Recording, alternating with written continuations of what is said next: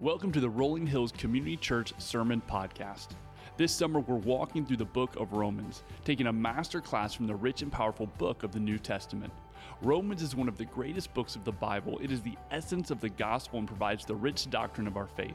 Romans was written by the Apostle Paul to the church in Rome, and God has used it to change the hearts of men and ultimately the world. In Romans, we see the impact of our sin, which reveals our deep need for God, and then the importance of living out our faith in Jesus today. Whether a lifelong student of the Bible to a first time believer, this is a masterclass for everyone. Let's listen in.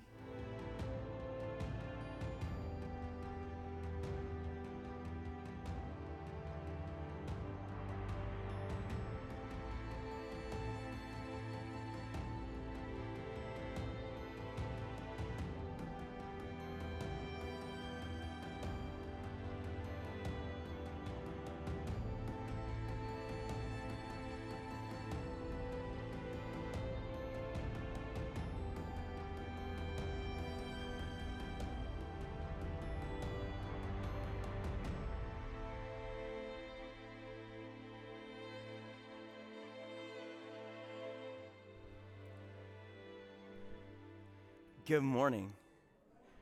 Welcome to Rolling Hills. We're in the middle of a series called Masterclass. You don't have to be overwhelmed by that.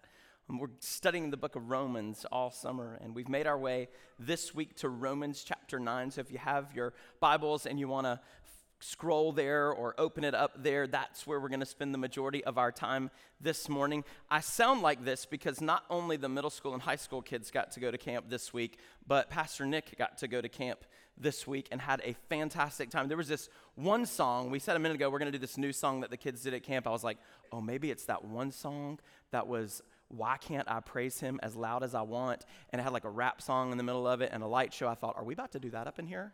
I don't even know but I only have one volume. Like when I'm sitting over there singing on this, like I only have one volume when I sing. I really only have one volume when I talk. It's loud. And so sometimes it gets a little bit like this. And I'm so excited this morning about this particular text because I couldn't wait. Even when we started in Romans chapter 1 and I was kicking it off with Romans chapter 16, I'll get there in a minute too. I was so excited about getting to this, this next three week series of Romans 9, Romans 10, and Romans 11 because it has a lot to say to us about people that are not even here today. Um, I don't think maybe we need to get to know each other a little bit better if this is your story, but I don't think that we have anybody that's ethnically Jewish today. But there's a lot in these next couple of passages that are about you and, and to you, if that is you, but still something that any one of us can glean. And I don't think we planned this out. Maybe somebody else did, and I just wasn't privy to that conversation. But there's no better text in Romans chapter 9 for us to land on on Father's Day than this one.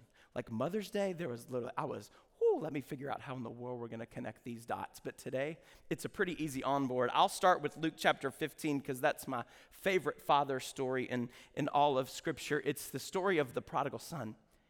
And I love that Jesus is looking at his audience, and you don't have to go there. You're going to square out in Romans chapter 9 because that's where we'll spend the bulk of our text. But maybe you know these stories of parables that Jesus gave. Like he talked about a, a shepherd who had a hundred sheep and lost one of them. Like the 99 were exactly where they were supposed to be, but one went away. He painted a picture of what a really good shepherd would do in that moment by leaving the 99 and going and finding the one that was lost. And not only was he painting a picture of what any good shepherd would have done in that moment, he was telling the people of Israel and the people who were listening something good about God. And then he paints a picture of a woman who lost a whole lot of money. And she had this bulk amount of money and lost even another amount. And so what did she do? She stopped everything that she was doing and went and looked for that money. And when she found it, scripture's so cool, happened for the shepherd, it happened for the lady. When they found the thing that was lost, the sheep and the money, they went and told all their friends and neighbors, and there was a great celebration.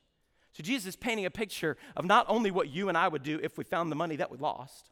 Man, I saw some kids lose some things this week. You have no idea. I'll take a picture and post it when I see the lost and found from camp. It's going to be massive. There's gonna be some moms and dads up there digging through like wet clothes and soggy towels and like just to try to find their kid's Bible. Like there's gonna be some things that are lost this week, and there's gonna be some celebration and some sighs of relief for some middle school boys in particular when they finally get the thing that they weren't supposed to lose that they took to camp. There's a celebration, and Jesus is painting a picture of what it happens when the thing that's lost is found. And then the largest story that he tells in Luke chapter 15 is that of a son, a younger son who goes to his dad, you knows the story, and says, Hey, I kind of wish that you would hurry up and die. Can you go ahead and give me my inheritance now? I don't, don't want to wait on it any longer. You didn't know that the conversation boiled down to something that rebellious and that heinous. And so, the story of the prodigal, this idea of lavish living, is that the son goes away and squanders everything that he has. He loses it all, longs to eat what pigs have left over, and finally comes to his senses and says, Wow, I'm going to go back to my dad. And I'm going to tell him that I'm not worthy to be called your son. I'm really not even worthy to be one of your, uh, like, just let me be like one of your servants. And scripture says for us, it's in Luke chapter 15, verse 20. So the son got up and went to his father but while he was still a long way off. We read Romans 5 8. It was one of our memory verses this summer.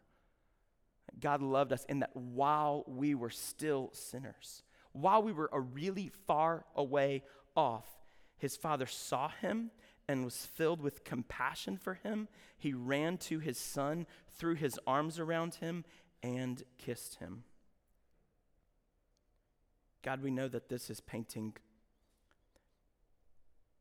a beautiful picture of the way that you respond to each of us.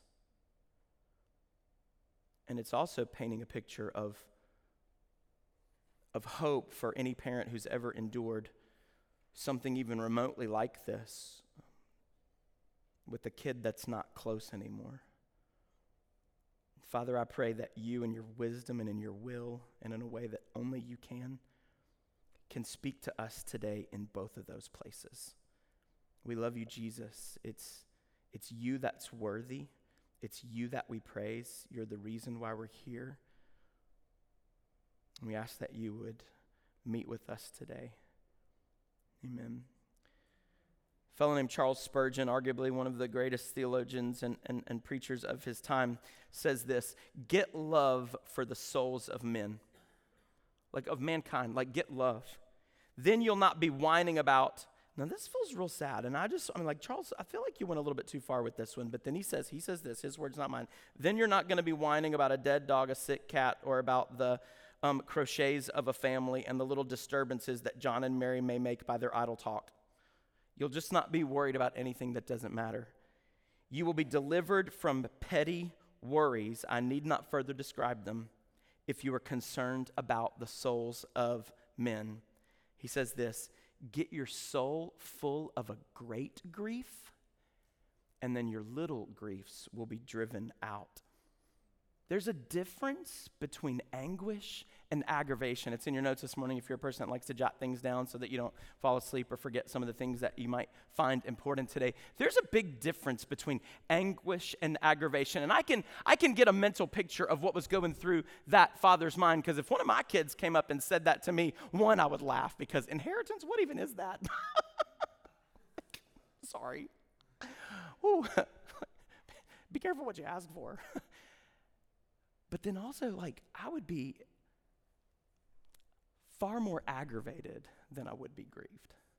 Man, can you imagine just the back talk and the sass and how frustrated any of us in our human nature as parents would have been? If you're in Romans chapter 9, you've had plenty of time to get there. It says this in verse 1. Paul's talking, I speak the truth in Christ. Good thing because we don't want to read a book of lies. He says, I am not lying. My conscience confirms it through the Holy Spirit. He's like, You could see it on my face. Like, there's no poker face here. I'm giving you all of my anguish and all of my frustration. I have great sorrow and unceasing anguish in my heart. Some Bible translations read unceasing grief. And I want to pause here because I think that people have that over their kids sometimes. This, this great sorrow and this unceasing grief or anguish in our hearts. Whenever we're aggravated, that leads us to anger and abandonment. And sometimes we've been angry with our kids. And sometimes we just want to cancel and walk away and not even deal with that mess anymore.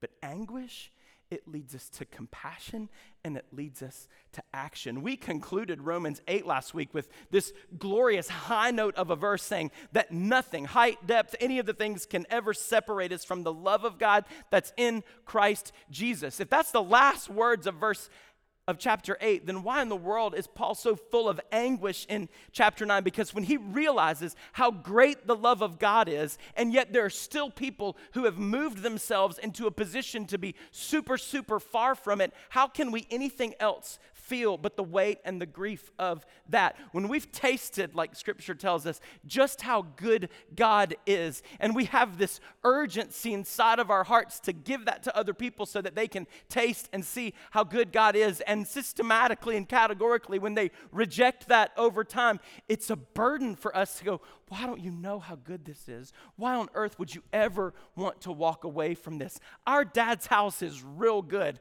We should never leave it. There's a burden. And there can be a frustration, and you see it all the time, and you, you read it all the time because you're on the Facebook like me. Like there's a group of Christians out there, and I think it's a, just a very loud minority. We're getting loud up in here again. It's probably not any of you guys who are just so angry at sin in the world that we can't do anything but attack it. It's not my job to attack sinners. It's my job to love sinners. And, and they're not, they're not gonna, they're not gonna come to the table. They're not gonna be invited into the home because I'm blasting how bad they all are. That verse isn't in Luke 15. The father never chases the son down. He never gets in his face. He never wags his fingers. I apologize for the moments that I've done this, girls. Like, he doesn't do that. He doesn't raise his voice and go bananas and tell him, well, find them. I mean, like, there's no, there's no argument in the verses. He just goes home and he waits for the son to come home. And when he sees him, he doesn't look at him and be like, yep, you lost it all. I cannot wait to, like, I told you so. Oh. Isn't it fun to say those words? Oh, don't you feel good when you get to say, I do? Like, hashtag confession. I love when I, I told you so. Like, doesn't that feel good? Luke 15, the dad didn't say that. He ran to his son while he was still a really far way away. He had compassion for him. He threw his arms around him and he, he kissed him. There's a difference between anguish and aggravation. Aggravation always starts the argument, but anguish that's when we hug. That's when we kiss. That's when we're full of compassion. And Paul tells us the reason for his anguish in these moments. If you go to verse 3, he says, For I could wish that I myself were cursed and cut off from Christ for the sake of my people, those of my own race, the people. His burden is for Israel. His burden is for people who should have known but didn't know. His burden is for the son that said, Please give me all of my inheritance. I'm going to go live my life any way that I want to live it. His burden is for anybody that's not at home with the father who doesn't get to experience the joy that comes from being with him. This great sorrow, this unceasing grief, what's literally consuming grief for, for lostness of people. And he would go so far to wish harm on himself just so that they could come to faith. Happy Father's Day. And I'll just throw in moms too. Because it is the role so often, like we experience it the hurt and the anguish and the pain of a parent, like we would. We would wish ill on ourselves just for our kids to be okay. We would literally die for them. This passage has quite a bit to say about what we do about lost or, or wandering kids. How deep not just for your own children, but for anybody that's far away, that hasn't crested the top of the hill yet, looking like they're coming back. How are we praying for? How are we longing for? How deep is our love for the lost, and how far are we willing to go? Paul also wrote in 1 Corinthians chapter 9, verse 22, to the weak he became weak. He said to the strong he became like, I have become all things. All things. I would do anything to all people, so that by all possible means I might save some. Like his whole passion and his whole desire, based on the anguish that's in his heart in Romans chapter 9, for people to come to faith in Christ. In 1 Corinthians, he's talking about the Gentiles. In Romans 9, he's talking about the Jews. Literally everybody His desire is for them to come to know Jesus. I don't know that we feel that way.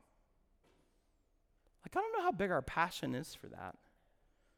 We're entering a multi chapter arc that's about Israel. I reminded you at the beginning of the series and a couple other times since then that this, this book, Paul had not visited Rome yet. He writes this letter to Roman Christians, and Roman Christians at this point in all of these house churches are composed of both Jews and Gentiles who aren't really getting along at this point. Like they agree on their confession of faith in Jesus, but not on the route that they took getting there. And he sends this letter to the church is in Rome through an, a, a deacon by the name of Phoebe. And it's not an accident that it's a female, and it's not an accident that in all of these house church moments when she's delivering what would have been a handwritten letter at this moment, can you imagine how bad the handwriting would have been as you get to Romans chapter 15? Like, I start off strong, it's neat. But the more I write, the sloppier it gets. I can't imagine what this must have looked like. And she's got this copy of Scripture, maybe one or two that's been copied down, and she's taking a letter from church to church. And that's the voice and that's the face that they hear and see reading these words from the Apostle Paul. And they couldn't wait to see what it was that he was going to say next. And there are moments in this passage of Scripture in the book of Romans where he's talking about the Gentiles. There's moments when he's talking to the Gentiles. There's moments when he's talking about the Jews. Now, there's moments moments that he's talking to the Jews, and we're switching into that moment. We've seen moment after moment after moment where this entire book is all about the theology of salvation and how a person experiences God. If you're somebody who only likes neat, concise, simple answers to really tough, hard questions, I just want to warn you that the next three Sundays are going to be real hard for you.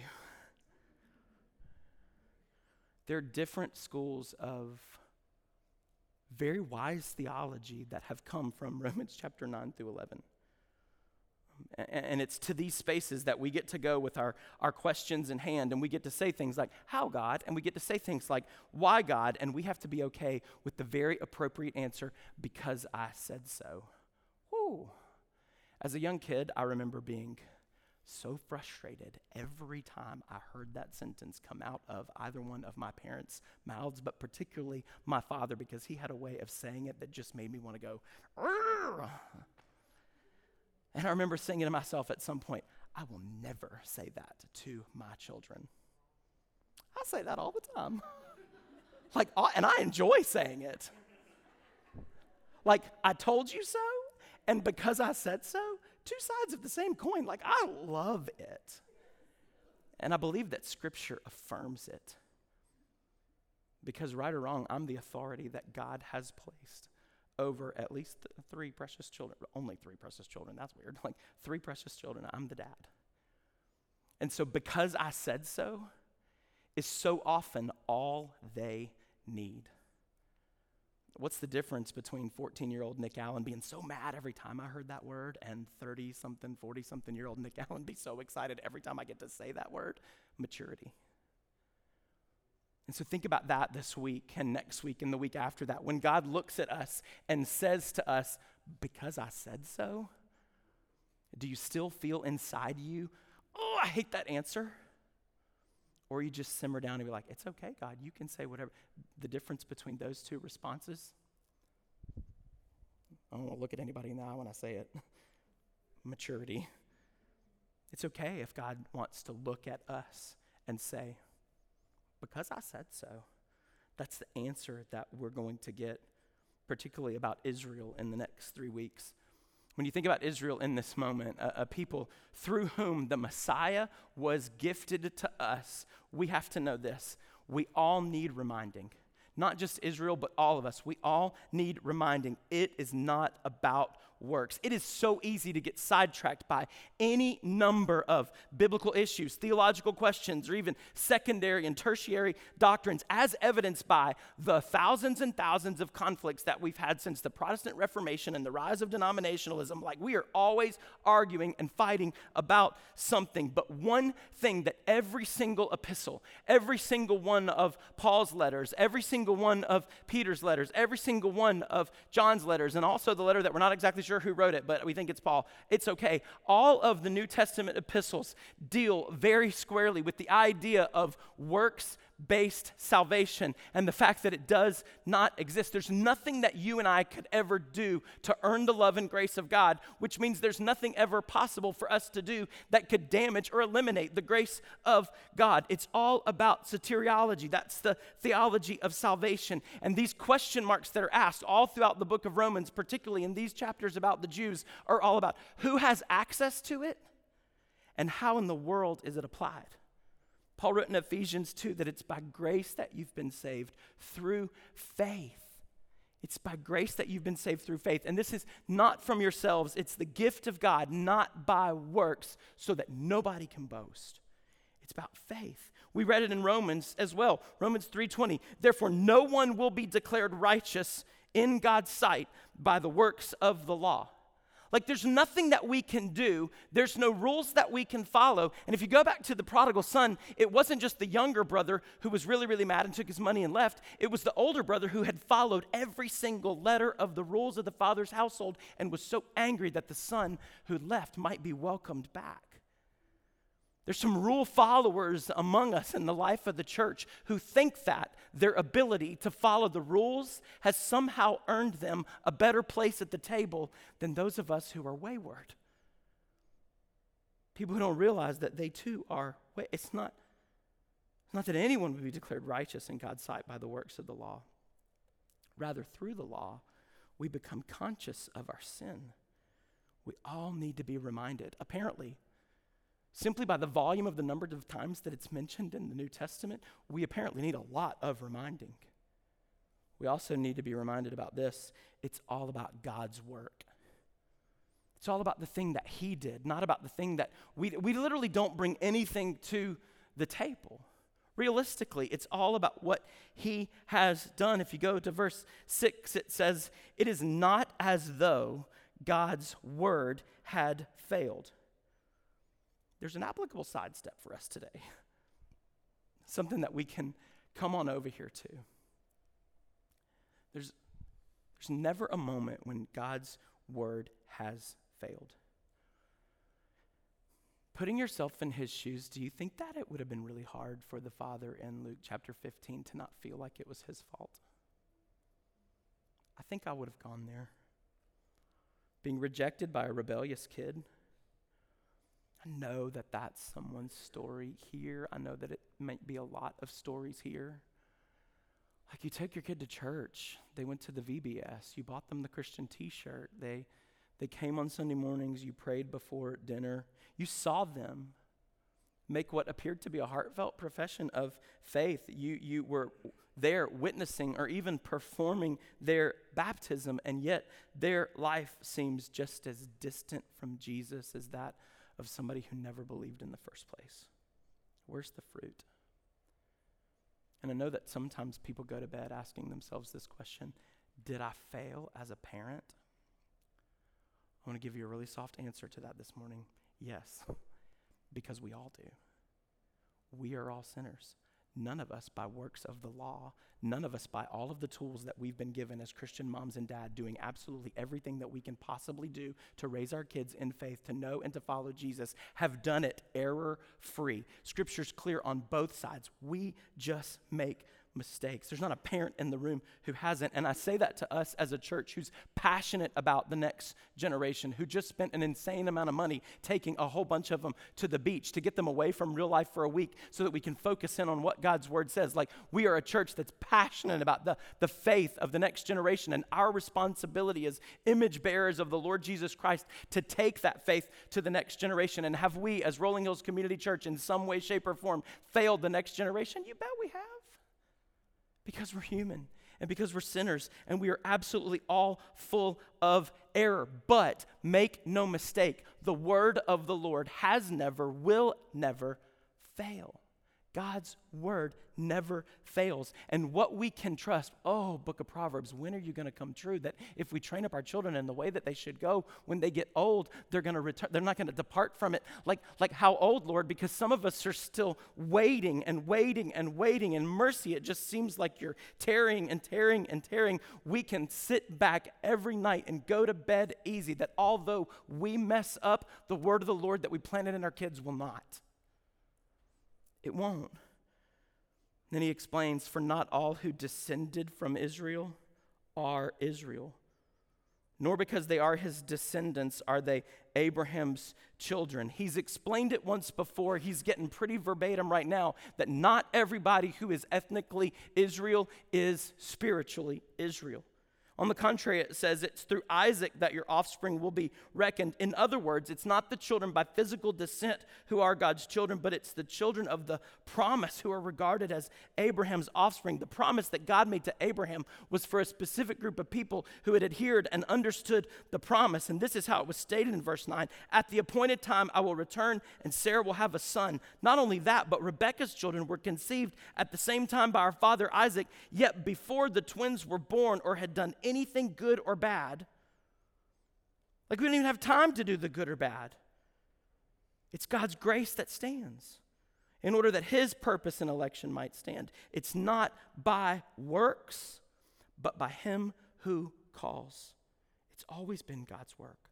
That's how she was told the older will serve the younger. Just as it is written, Jacob I love, but Esau I hated. And we don't need to get confused about the word hate in this moment. It just sounds so harsh in this moment. If you go back to the original Greek, the word love means love and the word hate means hate. But if you tie that to all of the other moments that it was used, like Jesus saying, hey, if anybody wants to follow me, you got to hate their mother, brother, and sisters. No, he didn't want us to hate our families. He just wanted to love them less than we love him.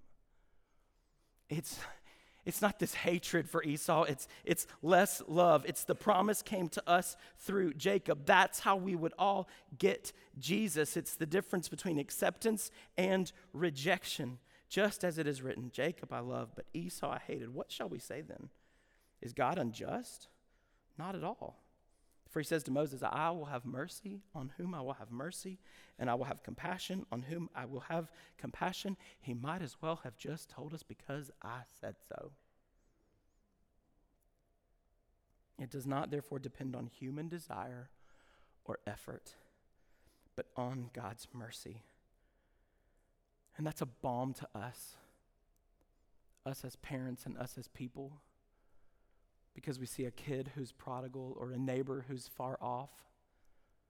And we ought to be reminded I don't see any effort on their part. That's okay. It's not because of the effort that's going to be on their part, it's because of the mercy of God. It is only by grace that anybody has a place. It's only by grace that anybody has a place. A lady once asked Charles Spurgeon, How can Scripture say that God hated Esau? And Spurgeon looked at her and said, I am much more preoccupied with how in the world Scripture could say that God loved Jacob.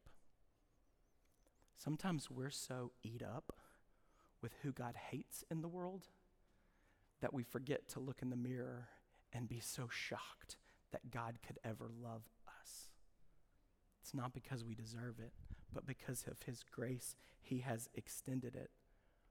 We get to this point where we think that God's like a kid on a playground going, eeny, meeny, miny, mo, catch a tiger by. Like, who in the world would want to catch a tiger by their toe? It's so weird. I don't even know if tigers have toes, and I would be terrified. Like, it doesn't make no sense. Like, eeny, meeny, miny, mo, catch a tiger by his toe. My mama told me to pick the. Like, this make, that makes no sense. I have no idea. Well, God is not up there going, heaven, hell, heaven, hell. Hmm, I don't know. Let me start over. Eeny, meeny, miny, mo. Like, it's not, no. But just because he doesn't explain to us in full detail, just because there's not a complete and total disclosure of what his mind is, doesn't mean that there's not an orderly, systematic way that his mind processes information. One of our greatest mistakes is assuming that our limits are God's limits or assuming that he has to operate according to our wisdom, assuming that he's somehow like us. No, he is sovereign over us. It says in Acts chapter 15, why do you try to test God by putting on the necks of Gentiles a yoke that neither we nor our ancestors have been able to bear? No, we believe it's through the grace of our Lord Jesus that we're saved, just as they are. It's not by the effort that we bring, but by the Son that He gave. Romans 9:15, He says to Moses, I'll have mercy on whom I'm going to have mercy on, and I'll have compassion on whom I'm going to have compassion on. Jesus told a story about day laborers coming in, and some of them came in really early in the morning and worked all day, and He gave them a fair wage. Some of them came in later afternoon and, and worked really hard, and He gave them the exact same wage. And those people were so irate, the ones who had been there longer, why in the world the landowner gave the other people who had been there less just as much money? He's like, isn't it mine to give? Sometimes we look at the great God of this universe and we're like, how can you love people like that? How can you allow those people to live like they live? When are you finally going to punish them for their sin? Like, what? Isn't mercy His to give? Isn't compassion His to bestow? Verse 21 Does not the potter have the right to make out of the same lump of clay, some for special purposes and some for. like, doesn't he have the right?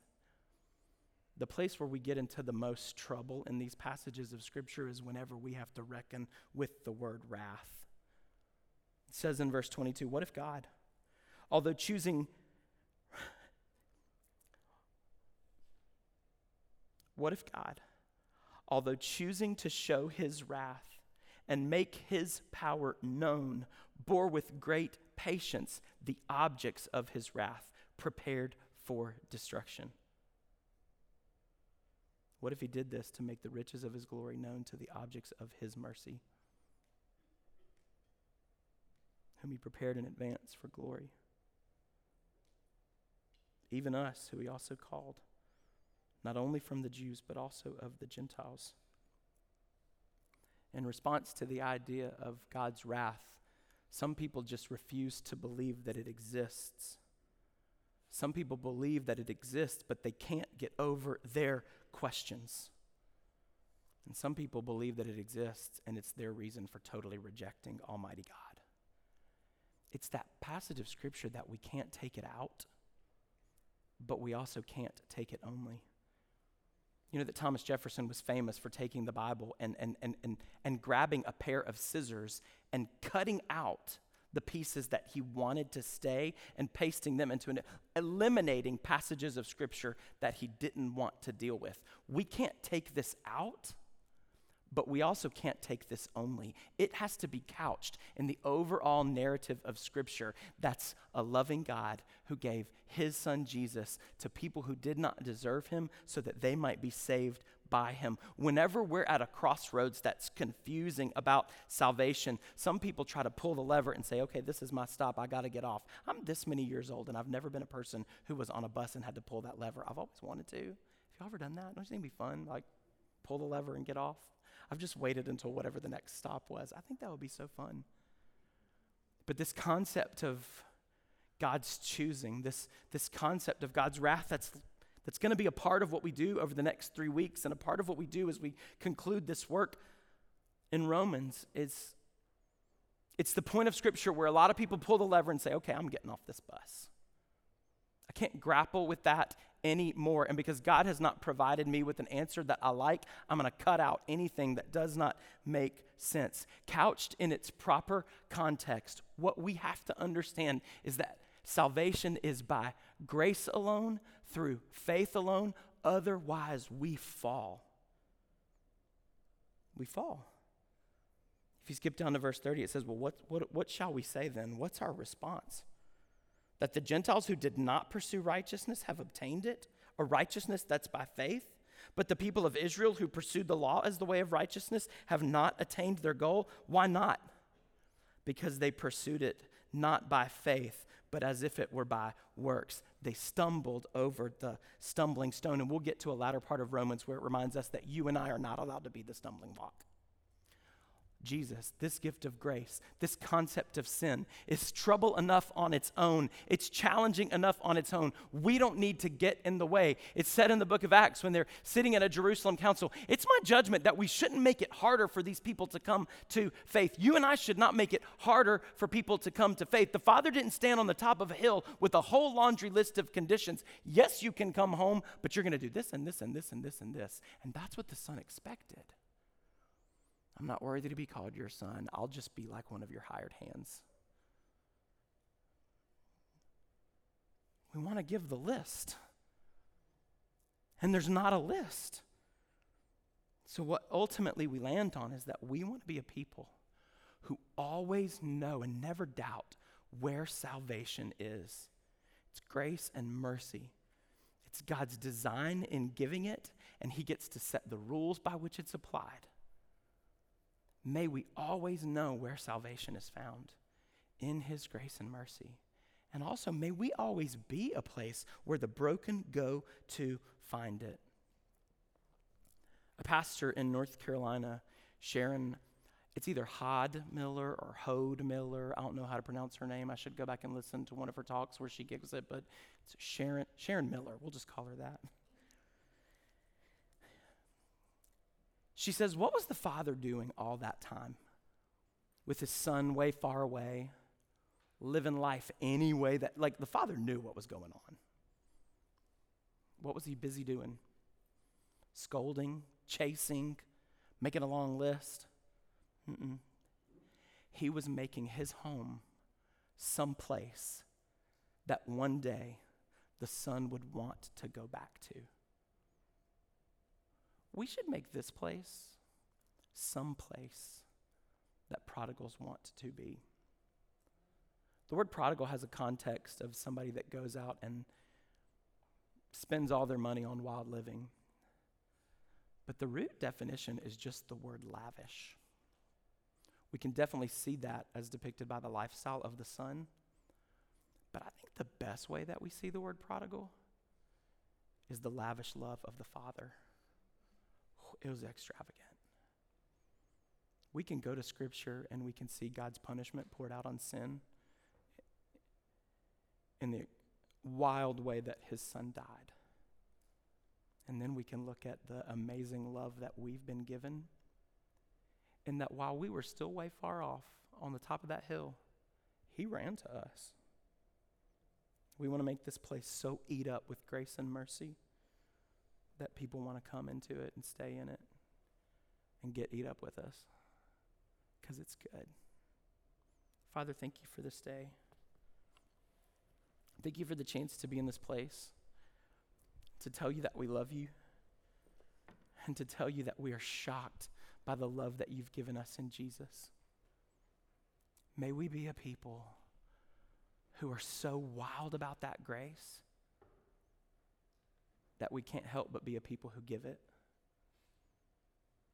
May the burden that we feel for lost people extend to all people so that they can know and discover how much you love them. Father, I pray a special prayer this morning for any mom or dad or grandma or grandpa in the room to whom Luke chapter 15 isn't figurative, it's their reality. And they are hurting and they are longing for that son or daughter to come not just home to them, but home to you. I'll just humbly say, God, would you, in your mercy for us and in your response to our prayers, speed things up a bit? Because life's hard and we need them to come home. We see the damage that's being done and we desire for them to return. And yet, God, in our humility, will pray, Not our will, but yours be done. It's okay that you look at us, God, and say, My word doesn't fail. I've got this. I said so. So help us to be a people of faithful trust who only concern ourselves with, with making home, with making here the very place that someone would turn when they finally realize just how much they need you. Thank you for being a good father. We love you, Jesus. It's in your name that we pray today. Amen. Thank you for listening to the Rolling Hills Sermon Podcast. Share this episode with friends and family in your life. Make sure you subscribe to be notified so you never miss a sermon.